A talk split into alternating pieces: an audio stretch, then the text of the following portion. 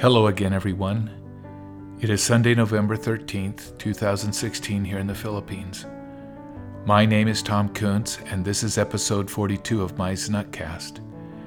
Today, I want to give a shout out to our daughter Kira, who will celebrate her birthday this coming Tuesday, November fifteenth. Happy birthday, Kira. We love you so much and are so proud of you. You are a wonderful mother, wife, daughter, and friend. Happy birthday to you. Well, today I want to talk about what it means to be pure in heart. So with that, let's get started.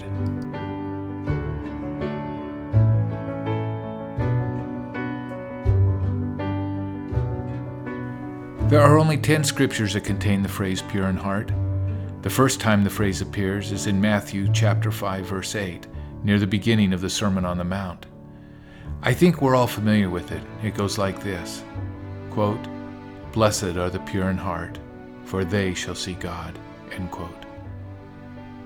Well, I want to detour for just a moment and say a few words about the process of refinement in which impurities are removed. Because I work for Shell, a global energy company, I am familiar with refineries and how they make gasoline and other petroleum-based products. In the process of refining, of refining crude oil, heat, pressure, and often chemical reactions combine to separate and fraction, fracture carbon chains and remove, remove impurities. For example, in a crude distillation unit, temperatures will reach nearly seven hundred fifty degrees Fahrenheit. In a delayed coker unit, where feedstock for aluminum and steel are produced, they can reach as high as two thousand three hundred seventy-five degrees Fahrenheit.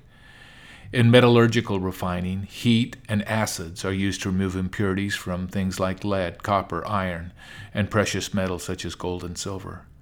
Okay, well, you get the point. The process of refinement takes knowledge, effort, and a lot of heat, pressure, and chemical reactions.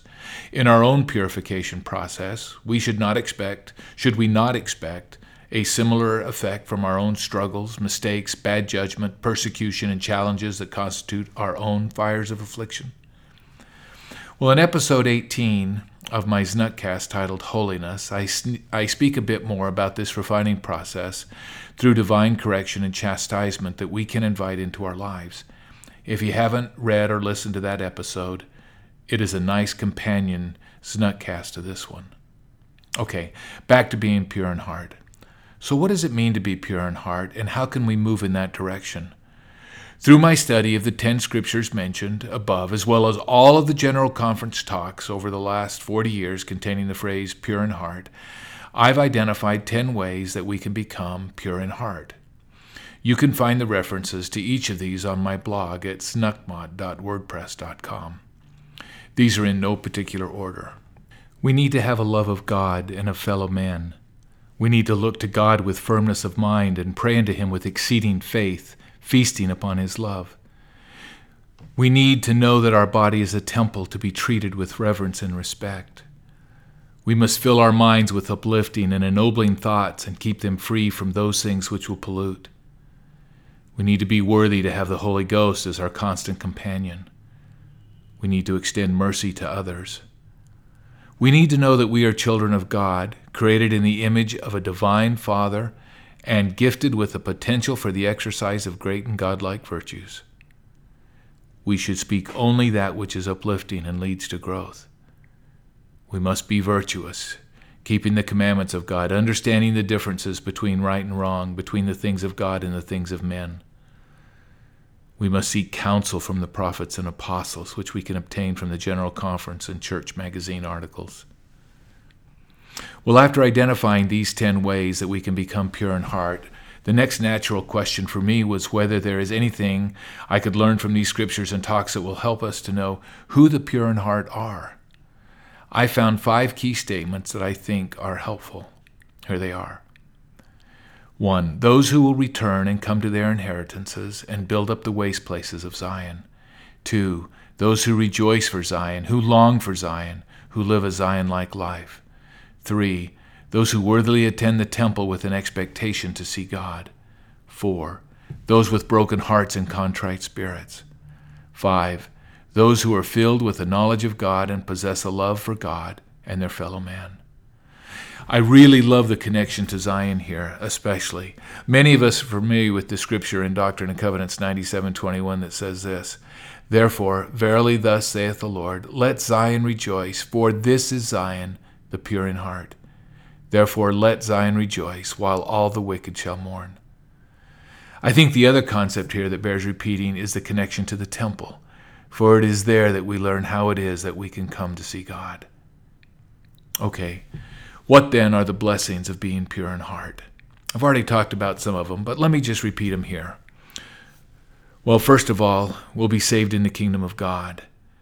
We'll be consoled in our afflictions, and the Savior will plead our cause and send down justice upon those who seek our destruction. We will have peace of mind and will be qualified to receive the Savior's promises. We will receive inner peace, which is peace in our mind and peace in our heart. We will be able to see the God or good in man and love him because of the goodness that we see in him. We shall see the kingdom of God coming in power and great glory unto our deliverance. For the fatness of the earth shall be ours. For behold, the Lord shall come, and his recompense shall be with him, and he shall reward every man, and the poor shall rejoice. And our generation shall inherit the earth from generation to generation forever and ever. Wow, wow, what a great blessing. And lastly, and this is a blessing that I've talked about a number of times already, we shall see God. And not only shall we see the Lord, but we shall feel at home in his presence. Here is the Savior's promise, "Let virtue garnish thy thoughts unceasingly, then shall thy confidence wax strong in the presence of God." I have thoroughly enjoyed this study of becoming pure in heart, the journey, the blessings, the outcomes. What glorious blessings await us.